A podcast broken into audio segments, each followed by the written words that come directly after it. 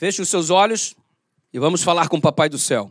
Deus eterno, quanta informação boa, quanta, quanta coisa legal está sendo preparada para a tua juventude. E mesmo em meio à pandemia, ainda temos a alegria de não pararmos as nossas atividades que engrandecem, que louvam o teu nome, que pregam a tua palavra, que transformam vidas, que enchem o coração nosso de alegria resultante da ação do teu espírito. É bom demais, Senhor, estar na tua presença. É bom demais termos em nossas mãos a tua palavra. E foi muito bom ver o teu mover ao longo desta semana de oração. Quanto feedback, Senhor, no Instagram, quanto feedback nas redes sociais. Quão lindo é ver o teu agir na vida do teu povo, que clama cada dia mais por tua presença, por tua intervenção, e o Senhor não deixa de escutar os seus filhos, o Senhor não deixa de responder os seus filhos, e mesmo quando não é a resposta que tu tens, o Senhor diz não para o nosso próprio bem, porque nós não conhecemos sequer aquilo que verdadeiramente é bom para a nossa vida. E o Senhor, que sabe de todas as coisas, fornece-nos aquilo que de fato precisamos e é essencial. É com muita alegria que mais uma vez diante da tua presença estamos e abrimos a nossa alma, o nosso coração para o Senhor lançamos sobre o Senhor toda a nossa ansiedade, porque a tua palavra diz que o Senhor tem cuidado de nós. Nos entregamos nas tuas mãos e o fazemos em nome de Jesus Cristo. Amém e amém. Vamos lá, livro do profeta Naum, é, você vai observar que o livro de Naum possui três capítulos. E eu vou te dizer qual é a relevância desses três capítulos num processo de crescimento, de desenvolvimento para o povo de Deus. De antemão, eu quero que você saiba, para ficar mais esperto do que você já é, que Naum tem, é um nome que significa cheio de conforto. Ou, se você preferir, é um nome que significa consolação. Ei, eu quero que nesta noite, semelhante ao nome de Naum, você seja uma pessoa cheia do conforto de Deus. Eu espero que a consolação seja algo que você alcance nesta noite pelo Espírito Santo, que já está trabalhando aí contigo, que te trouxe para esta conexão para falar ao seu coração do jeito que só ele sabe, do jeito que só ele pode. Pastor, eu realmente preciso de conforto. Pastor, eu realmente preciso de consolação. Veio ao lugar certo, ao livro do profeta Naum, o livro que anuncia, entre outras coisas, que o nosso Deus é o consolador, que o nosso Deus é o Deus cheio de conforto para a nossa vida. As suas necessidades e ansiedades não ficarão sem serem atendidas em nome de Jesus Cristo. Há conforto para você e há consolo. Isso mesmo. Eu estou dizendo para você que perdeu algum ente querido, foi ceifado a vida deste ente querido pela morte. Para você tem o conforto. Jesus disse: Eu sou a ressurreição e a vida. Quem crê em mim, ainda que morra, viverá é conforto para você que perdeu um ente querido, é conforto para você que está com medo de perder alguém por causa de alguma situação complicada. Deus tem conforto para você nesta noite, em nome de Jesus Cristo. Você que anda inseguro, tem conforto para você. A Bíblia diz que ele é a res... que ele é simplesmente o refúgio e fortaleza, socorro bem presente na tribulação. Ou seja, tem conforto para você em Deus, em nome de Jesus. Ei, você que se sente rejeitado por alguma coisa ou por alguém, se você está se sentindo o patinho feio em algum ambiente, Deus está dizendo para você nesta noite que aquele que vem a mim, de nenhum modo o lançarei fora. Tem conforto de Deus para você, tem naum de Deus para a tua vida. Se você é um indivíduo que está vivendo um conflito e não consegue achar a paz, ele nesta noite se oferece como príncipe da paz. Quando aqui na terra esteve, ele disse: Deixo-vos a minha paz, a minha paz vos dou tem conforto de Deus para você, tem consolação do Senhor para o teu coração nesta noite. Se estou falando para alguém que está acometido por alguma enfermidade, se está andando com o peso da culpa sobre os seus ombros, ei, ele perdoa todas as iniquidades e ele sara as enfermidades.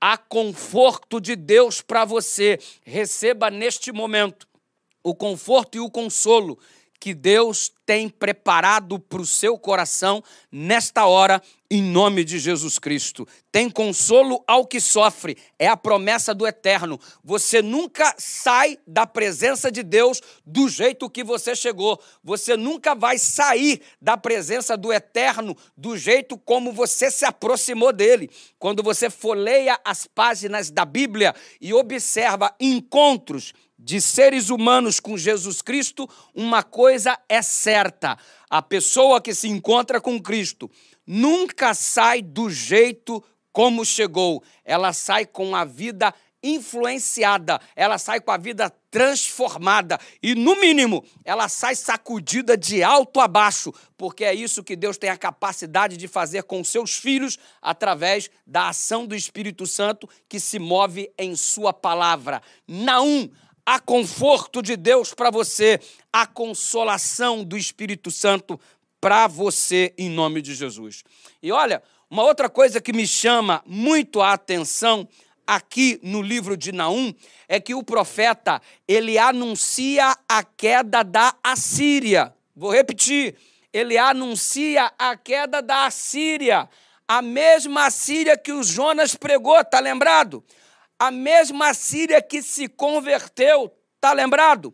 60 anos depois da conversão, que foi algo obtido através da pregação de Jonas. Os ninivitas se converteram 60 anos depois. Não é que voltaram atrás, não é que se arrependeram de terem se arrependido. Como é que pode? O indivíduo se arrepende, depois se arrepende de ter se arrependido. É o quadro que é apresentado por Naum.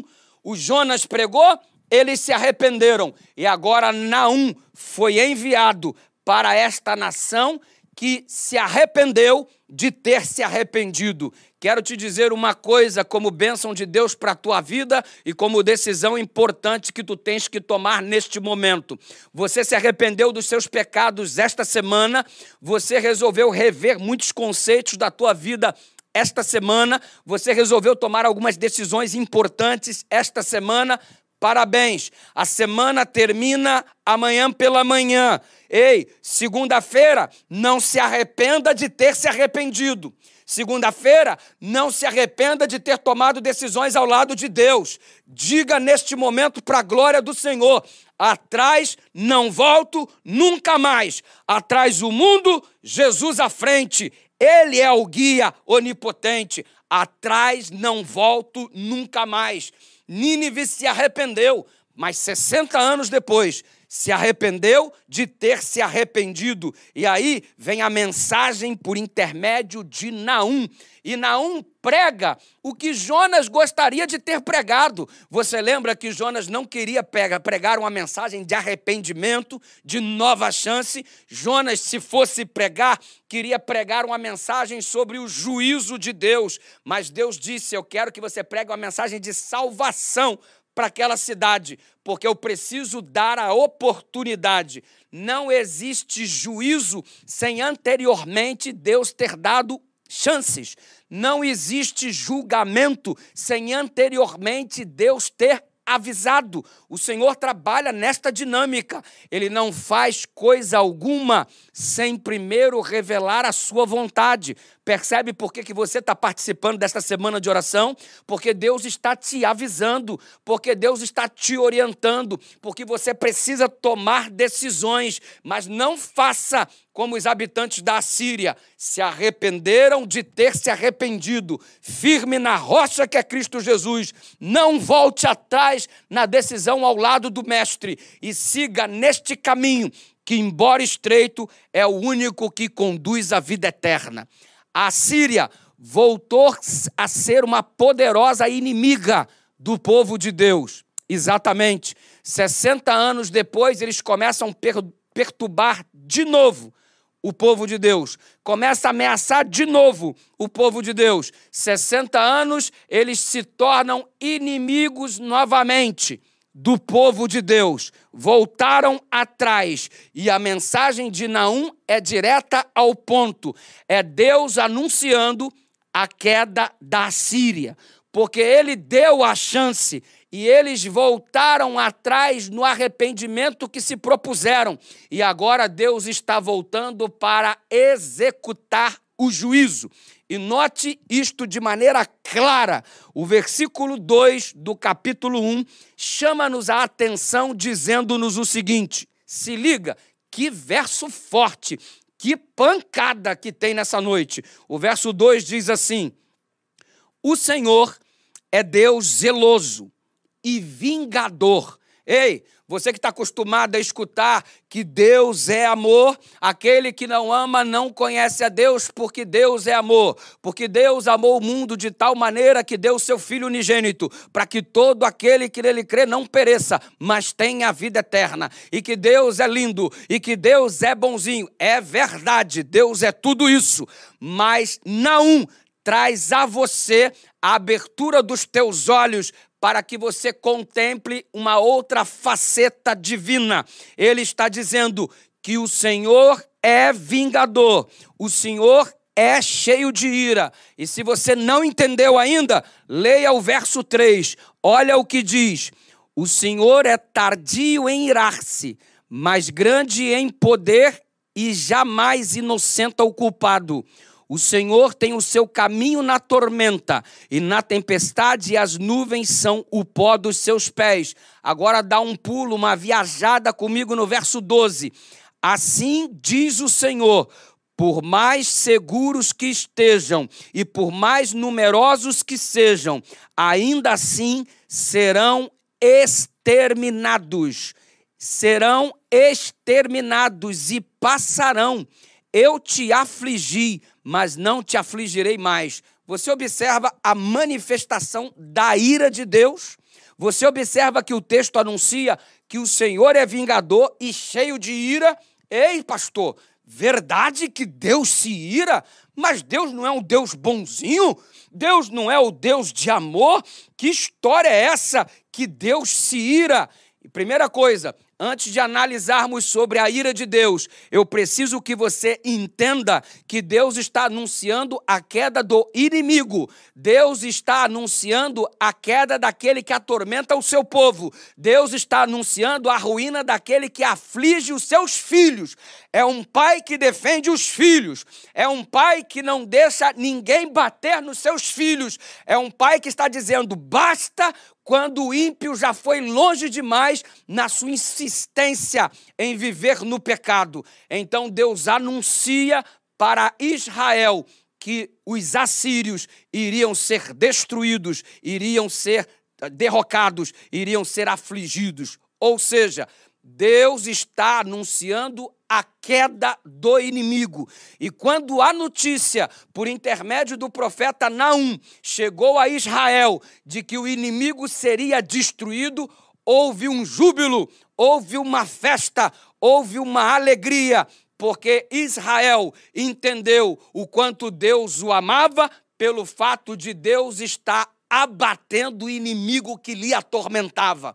Ei, eu sei que você já viu muitos motivos pelos quais você chega à conclusão de que Deus ama você. E eu quero te dar um motivo a mais. Deus nos ama tanto que, por amor a nós, Ele abaterá o inimigo. A angústia, diz a Bíblia no verso 9 do capítulo 1, ela não se levantará duas vezes. Já houve um Satanás, já houve um inimigo, e ele está aqui rodeando o mundo como leão, buscando a quem possa devorar. Mas a Bíblia anuncia que ele será abatido, a cabeça dele será esmagada, o fim dele será no lago de fogo com enxofre. E eu quero que você entenda que a destruição de Satanás é uma das formas também de Deus dizer para você o quanto você é importante. É Deus dizendo que ele não quer mais que você seja incomodado, ele quer que você tenha uma eternidade de alegria,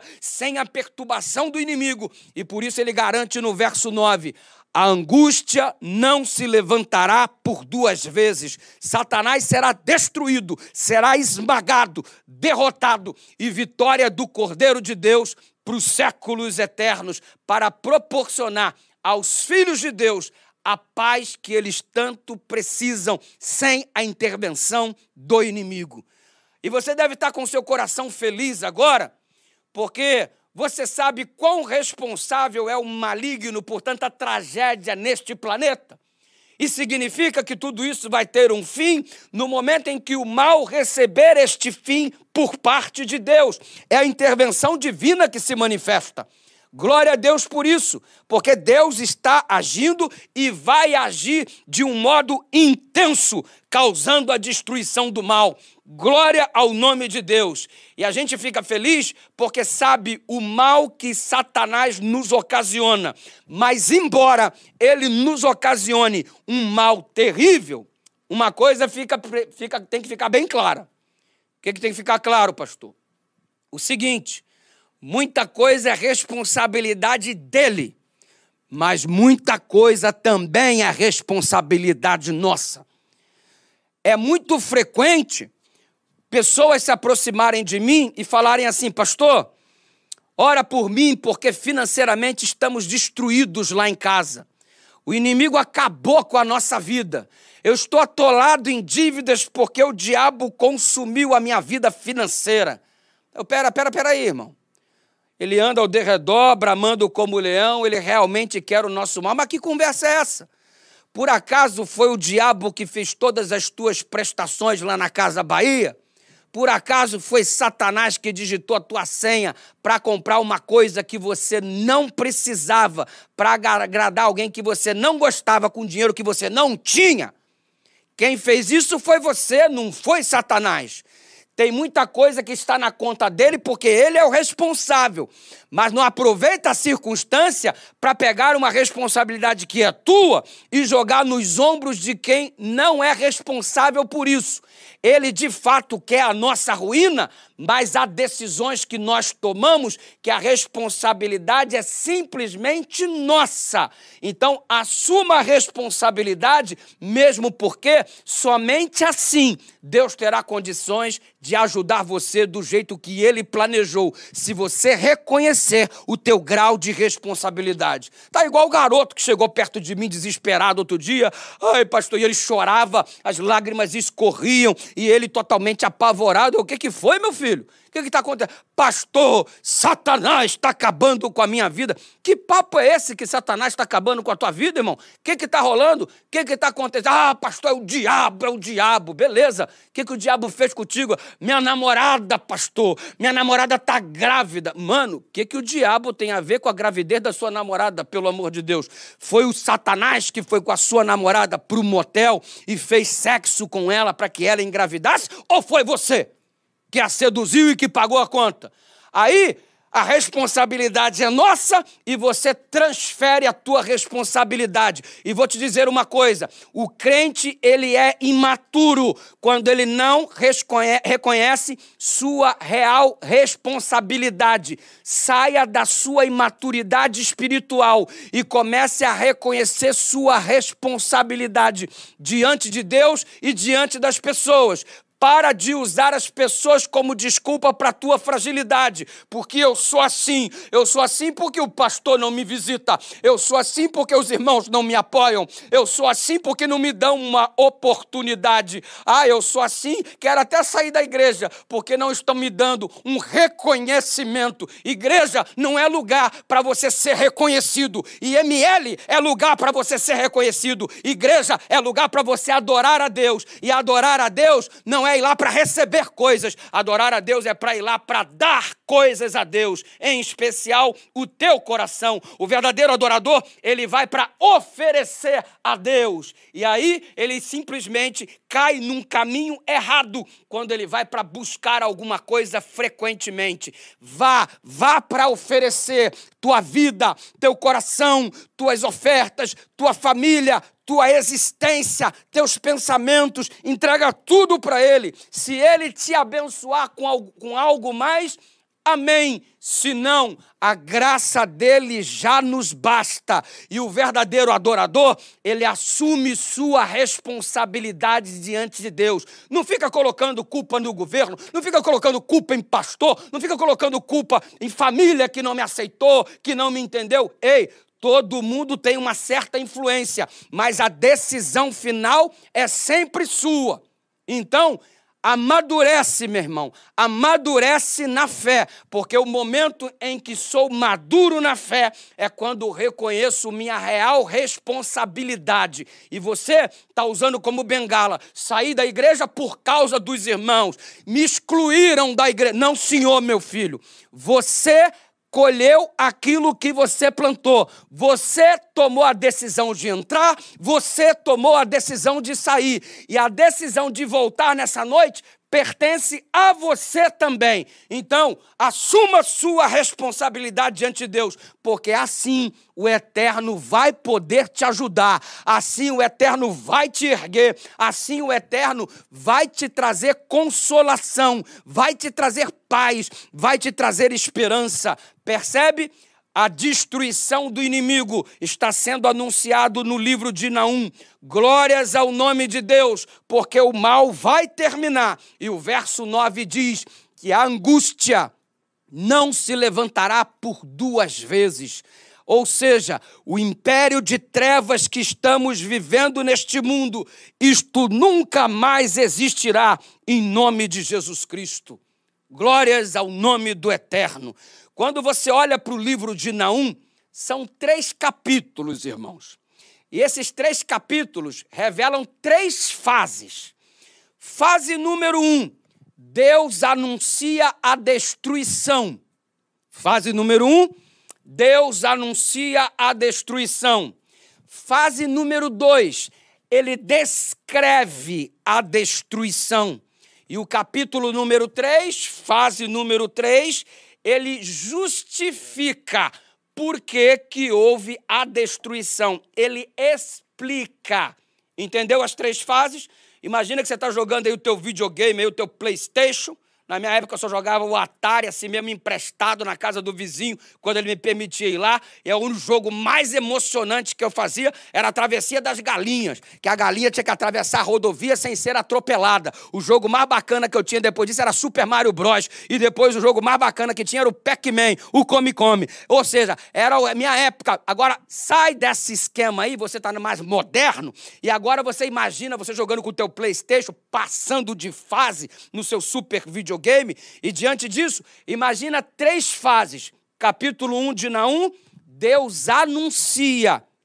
Capítulo 2, Deus descreve como vai acontecer. E no capítulo 3, ele explica por que, que aconteceu.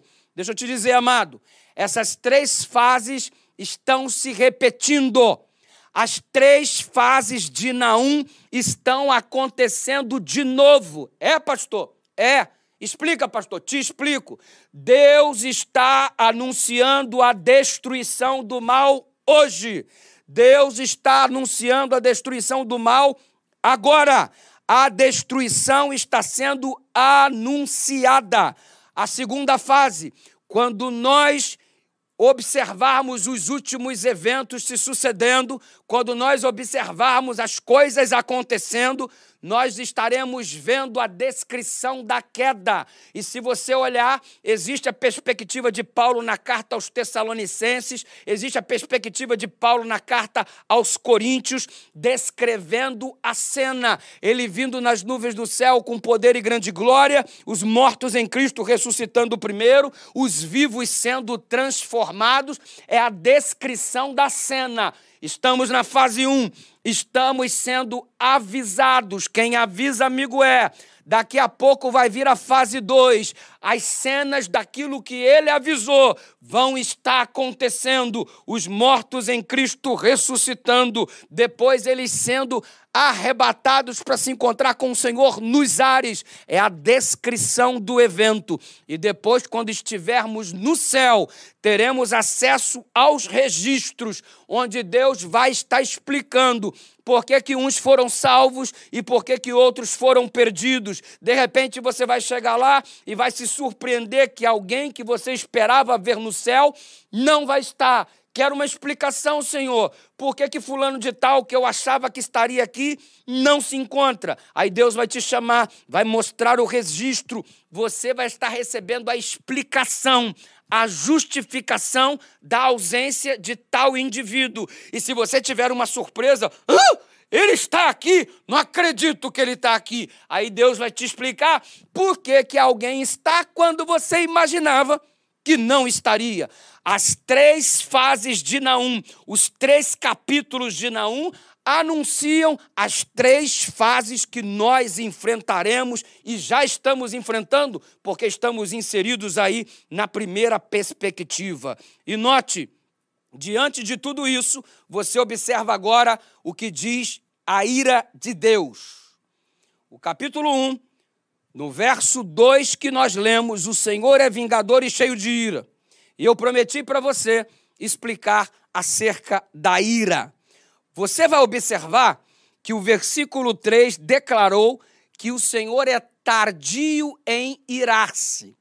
Concernente à Síria, sabe quanto tempo ela demorou para ser destruída? Sabe durante quanto tempo que ela foi avisada? 200 anos. Durante 200 anos, Deus enviou profetas e admoestações para o reino da Assíria. Durante quase 150 anos, Deus avisou ao império da Babilônia. Deus nunca fez nada sem primeiro avisar. Ecoa na minha cabeça as palavras de Amós no capítulo 3, verso 7, que Deus não faz nada sem revelar o seu segredo aos seus servos, os profetas. Deus avisa, minha gente. E olha, Deus demorou 200 anos para destruir a Síria e avisou ao longo de todo este período. É a prova inequívoca da declaração bíblica que o Senhor é tardio em irar-se. Olha só, você já devia ter sido destruído pelas coisas que faz. De repente eu não deveria estar falando com você pelas coisas que já fiz. A ira de Deus já deveria ter se abatido sobre nós, mas você é uma prova, eu sou uma prova do quanto Deus é tardio em se irar, do quanto ele prolonga a sua misericórdia, do quanto ele é compassivo para conosco. Ei, Deus está segurando as pontas para que você tenha tempo de tomar a decisão que você precisa.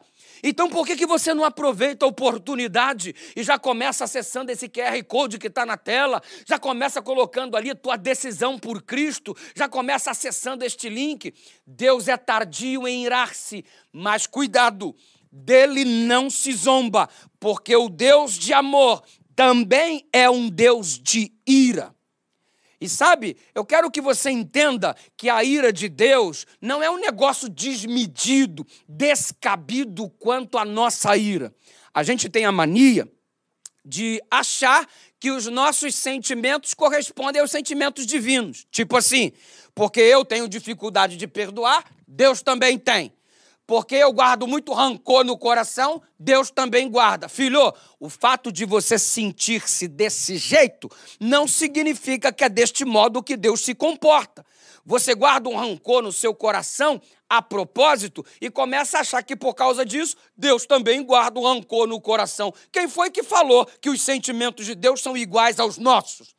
Deus é muito superior, meu filho. Então, quando eu falo que Deus se ira, não é essa ira inadequada que você manifestou, quase matando o teu filho espancado.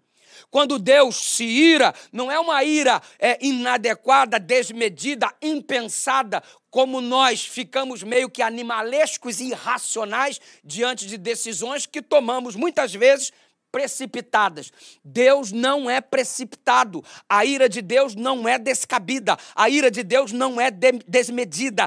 Ele faz e faz no tempo certo. E ele, quando faz, faz na certeza de que não existe mais chance, não existe mais oportunidade. Mas não é o caso para você agora. Deus está te dando chance. Deus está te dando oportunidade. E sabe por quê? Porque ele quer que sobre você caia a bênção dele para a tua vida. Ele não quer que sobre você caia a ira dele. Ele quer que você se sinta amado por ele, não se sinta como objeto da ira do eterno. Ele está dando tempo para você, mas não brinca, não zomba de Deus. Se hoje ouvirdes a sua voz, não endureçais o vosso coração. E se você quer saber mais sobre a ira de Deus, deixa eu te explicar.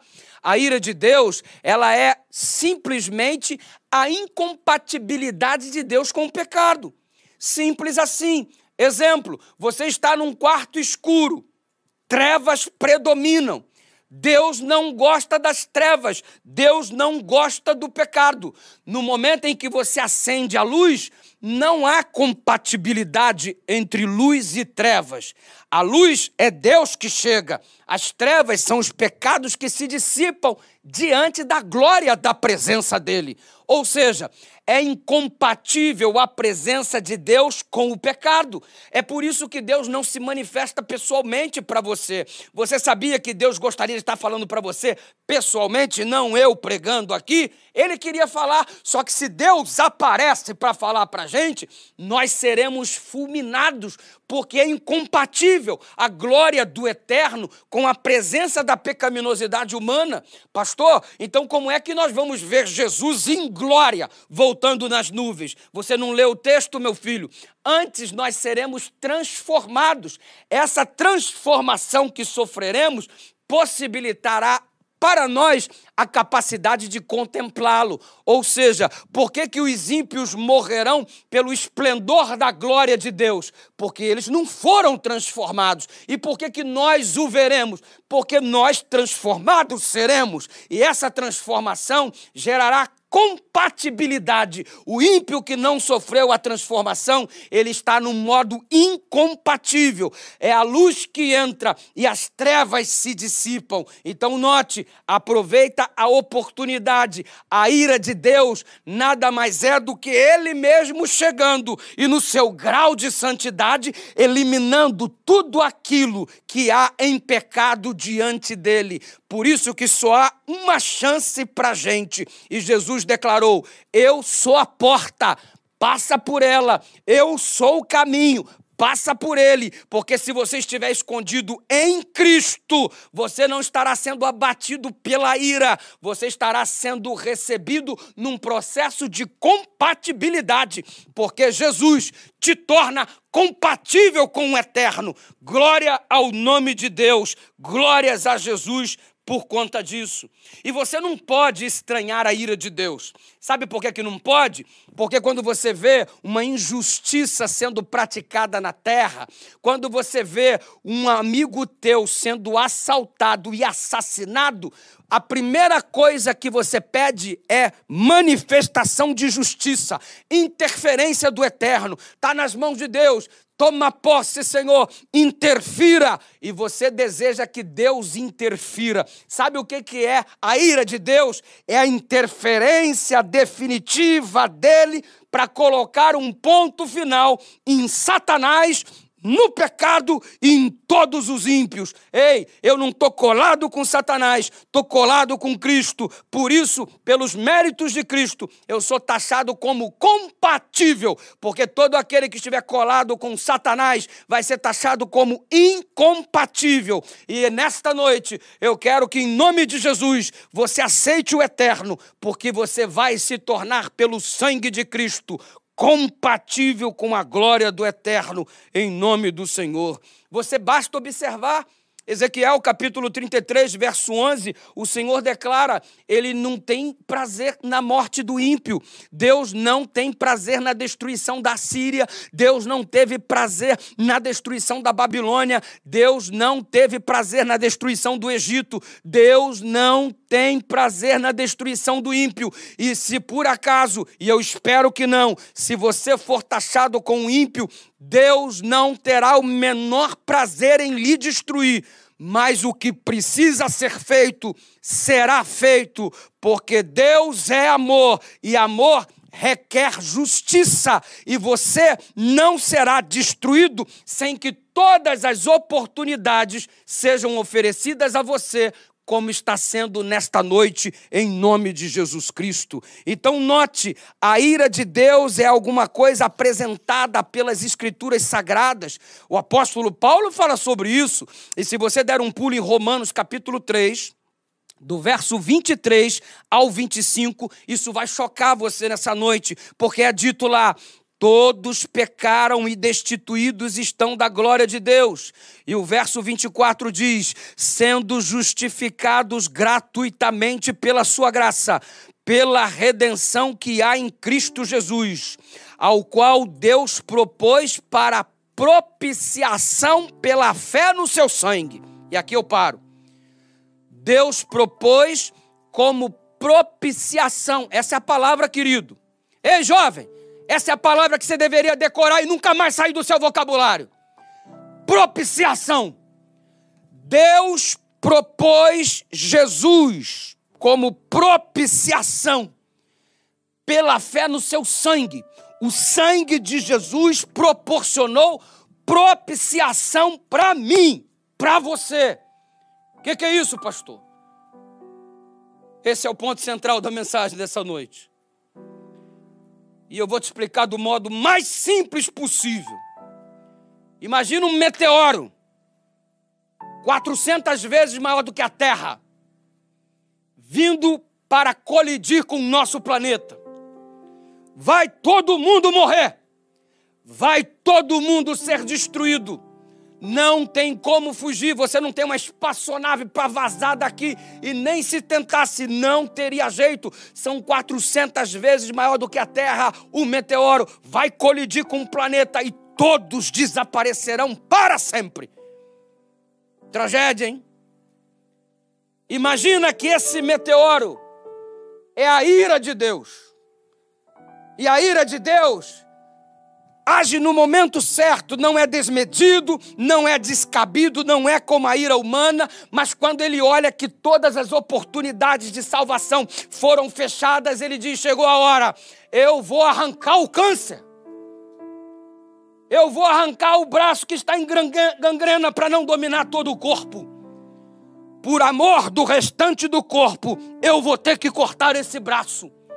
É algo necessário a ser feito para que o mal deixe de existir. E ele vem. E a ira de Deus é a incompatibilidade, é o planeta, é o meteoro 400 vezes maior do que a Terra. Vai nos abater, vai destruir todo mundo.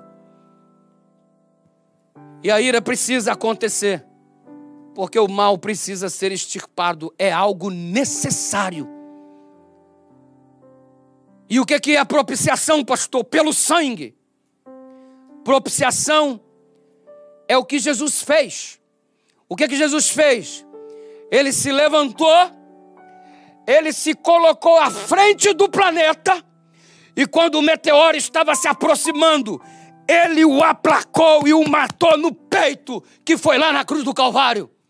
O que Cristo fez na cruz do Calvário não foi simplesmente dizer que ama você também, mas também foi declarar que a ira está sanada, que todo aquele que aceitar o sacrifício da cruz está escondido atrás dele, porque quando a ira tiver que colocar um ponto final no mal, isso não vai alcançar aquele que está em Cristo Jesus, porque ele faz propiciação por nós, ele mata o meteoro no peito para que eu seja salvo.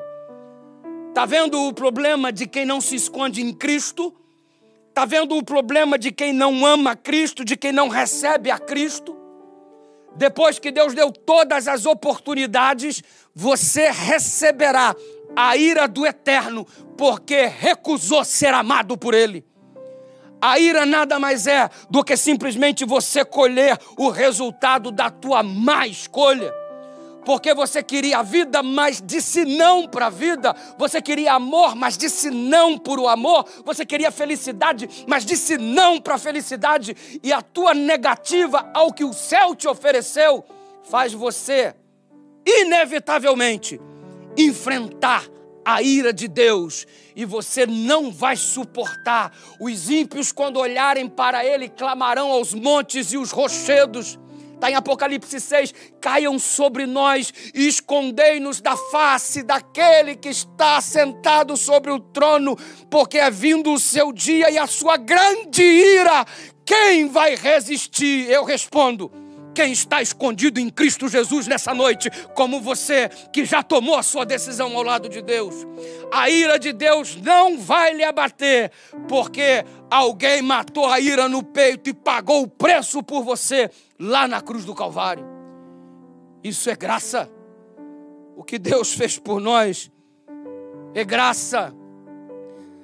E sabe, é a perfeita compreensão do Evangelho porque quando eu olho para isso, eu percebo que a minha situação era drástica, era trágica, e ele simplesmente resolveu o meu problema. Você olha para a Bíblia, amados, e você vai ter um vislumbre simplesmente fantástico do que Deus está fazendo para a gente. Porque olha, Êxodo capítulo 34 diz que, do versículo 7, que Deus me perdoa Deus me perdoa, mas eu não sou inocente. Ei, você roubou? Deus perdoa. Mas você não é inocente do roubo. Você foi o culpado. Deus perdoa, mas não inocenta. A conta tem que ser paga. A ira tem que abater este mal. E essa ira cai em Cristo, não cai em você. Você observa lá em Provérbios capítulo 17, verso 15. Sabe o que? Que Deus se torna abominável. Por quê? É abominável aquele que encobre as transgressões. E Deus, ao cobrir teu pecado, ele chama a abominação para si. Ele chama a dívida para si. E por que eu estou falando em dívida? À luz do que Paulo disse em 2 Coríntios capítulo 5, verso 21. Aquele que não conheceu o pecado, se fez pecado por nós, para que nele fôssemos feitos justiça de Deus. Percebeu? Dupla imputação. Ele imputa sobre mim a justiça que pertence a ele e imputa sobre ele o pecado que pertence a mim. Deus se torna abominável por mim ao tomar a transgressão e a culpa que me pertencia para que eu não seja abatido pela ira, se eu aceitei o amor. É por isso que Jesus disse: sem mim nada podeis salvar, fazer. É por isso que ele declarou: e não há salvação em nenhum outro nome pelo qual importa que sejamos salvos, a não ser no nome de Jesus. Para onde que você acha que vai sem Cristo? O que, que você acha que você vai fazer sem Jesus? Que felicidade ou que propósito para a tua existência tem você longe de Deus? Vai resolver o teu problema sozinho? Vai matar no peito a ira que está vindo por aí? Ou vai se esconder sob o amor? Qual será o grande problema dos ímpios?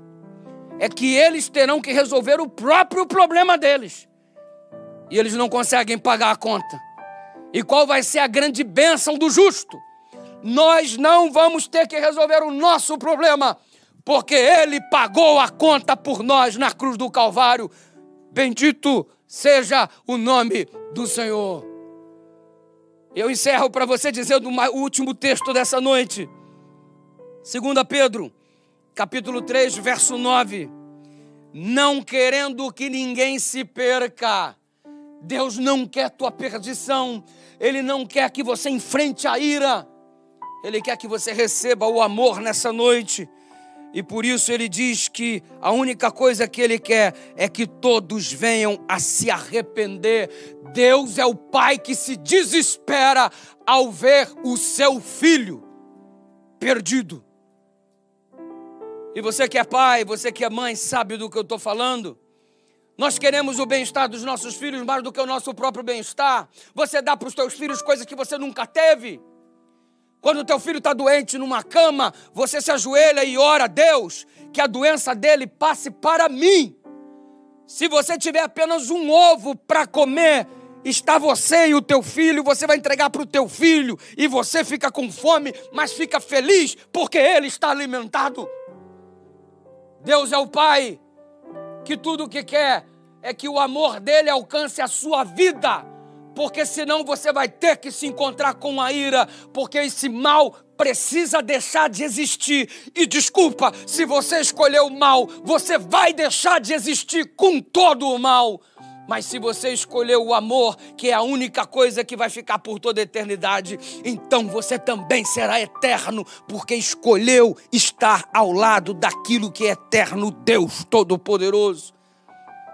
Ele já matou o meteoro no peito para você. Ele já fez propiciação pelos seus pecados. O que, que você quer mais?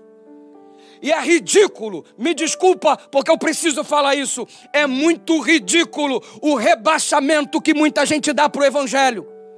Tu pega o Evangelho, tu pega a mensagem e você transforma esta mensagem num lixo. Sabe por quê? Porque tu reduz o Evangelho a bênçãos materiais. Tu reduz a bênção de Deus a propósitos terrenos. É. Ah, irmãos, Deus me abençoou eu comprei um carro novo, ah, Deus me abençoou, eu tenho minha casa própria. Ou o contrário, discurso reverso. Deus me abandonou porque eu não consigo comprar minha casa. Deus não me ama porque eu peguei Covid. Deus não me ama porque meus pais não gostam de mim. Deus não me ama porque eu não passo no vestibular.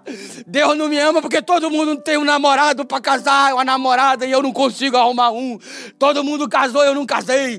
Todo mundo tem filho, eu não tenho. Todo mundo tem saúde, eu tô doente. Deus não me ama. Oh, você percebe Aqui você reduziu o evangelho, você colocou o amor de Deus a um preço de casa própria. Você colocou o amor de Deus ao preço de um vestibular. Ei, querido, o evangelho não é para você passar no vestibular. Desculpa, desculpa frustrar você. O evangelho não é para curar o teu covid. O evangelho não é para curar o teu câncer. O Evangelho não é para te dar casa própria. O Evangelho não é para te fazer rico. O Evangelho é para resolver o maior de todos os problemas. Por isso, ele fez propiciação pelos nossos pecados para o Evangelho resolver a ira que iria nos abater. E agora o que nos abate é a salvação em Cristo Jesus. Pagou a conta a gente não precisa de mais nada, porque a maior de todas as bênçãos nós já temos. É claro que Ele tem poder para te dar a casa própria, é claro que Ele tem poder para te dar roupas boas, é claro que Ele tem poder para te dar carro, é mas isso não é a essência do Evangelho. A essência do Evangelho é mostrar-nos que Ele já resolveu o nosso problema você não será abatido pela ira de Deus, porque a sua graça já o encontrou, já o alcançou. Você está escondido sob as mãos do Eterno. Aquilo que virá para destruir os ímpios não vai te abater. A conta está paga, a maior de todas as bênçãos, a conta está paga. Não reduza o evangelho ao teu aluguel. Porque o maior problema de todos já está resolvido. Glórias a Deus. Então eu não tenho mais problema. Isso que eu julgo problema não é mais problema, porque o meu problema de verdade já está resolvido. Ele fez propiciação pelos nossos pecados. E sabe qual que é o desespero de Deus?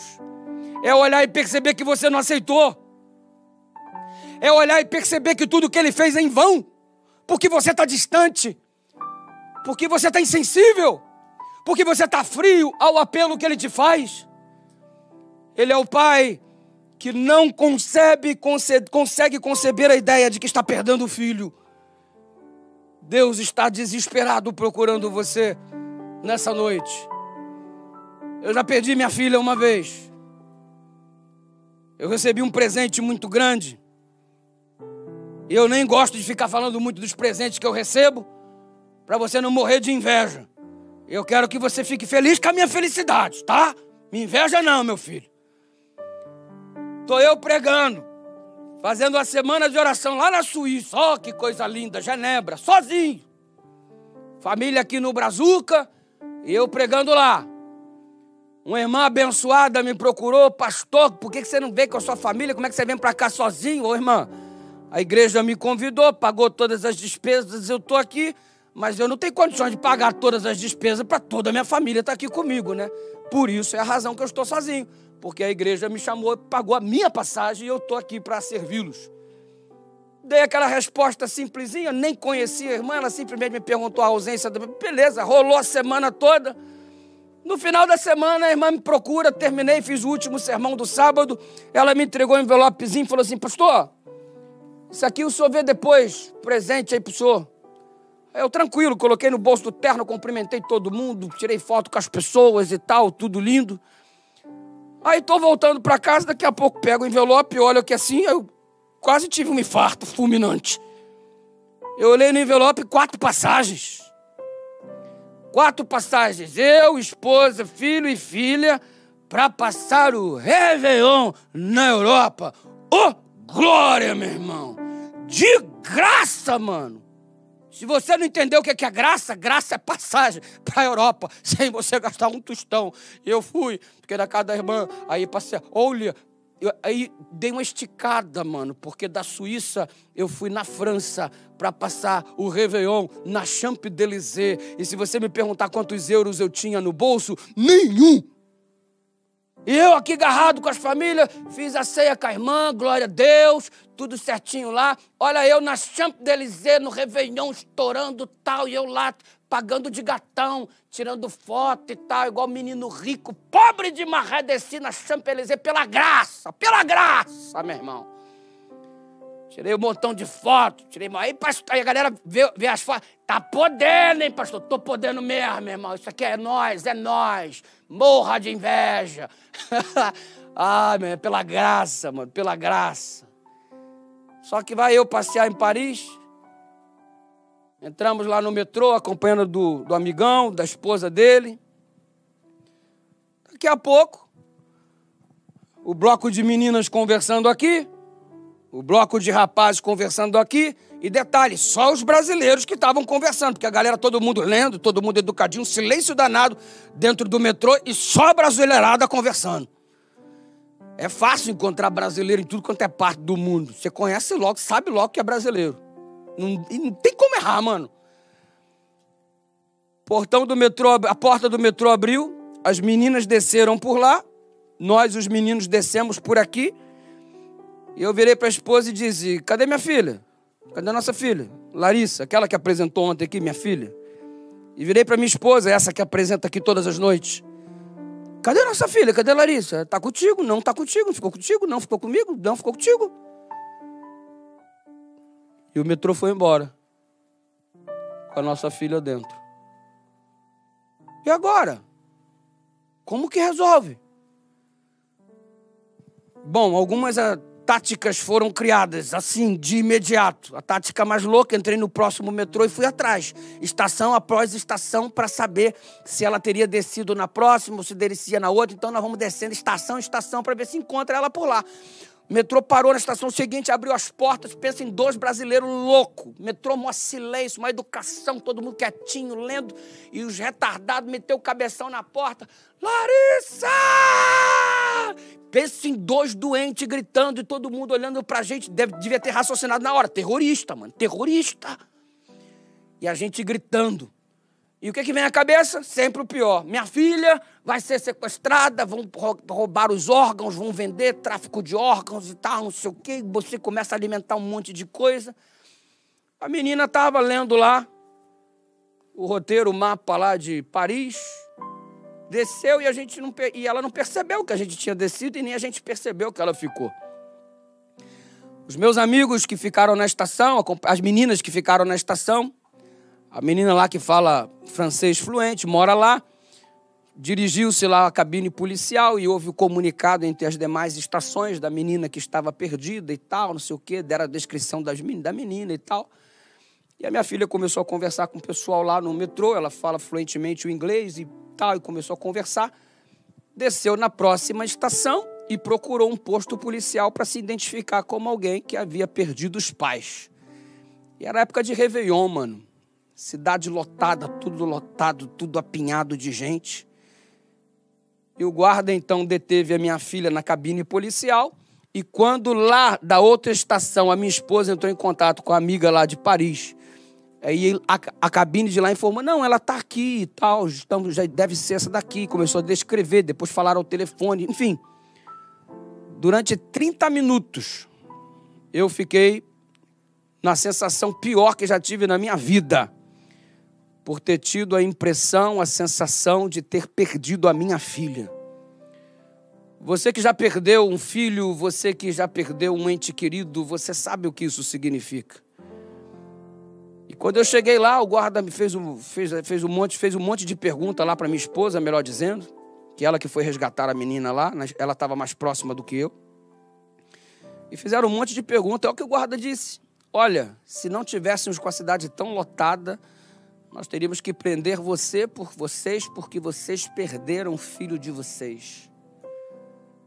E isso aqui nós deveríamos deter vocês por irresponsabilidade. Aí aproveitou, deu aquele sabão memorável, aquela coisa linda, maravilhosa. Depois pensa num pai agarrado com uma menina para ela não se perder mais, irmão. Pensa, pensa, pensa. Não fazia nada assim, olha, Larissa, Larissa, Larissa, cadê você, Larissa? É um terror pensar que você perdeu um filho. E quando eu olho para essa circunstância da Bíblia que nós acabamos de estudar, eu vejo o coração de Deus sangrando porque você está perdido e ainda não voltou.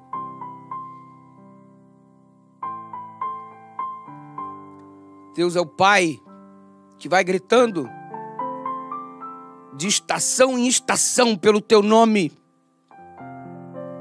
para ver se você atende.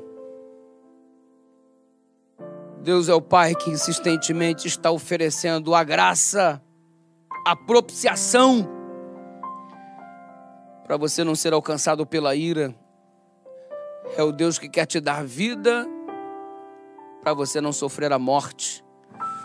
É o Deus que quer pagar a tua conta. Decida-se pelo batismo em nome de Jesus. Decida-se por estudar a Bíblia, decida-se por conhecer esta graça, este amor de Deus. E tome sua decisão o mais rápido possível, em nome de Jesus Cristo. Amém e amém.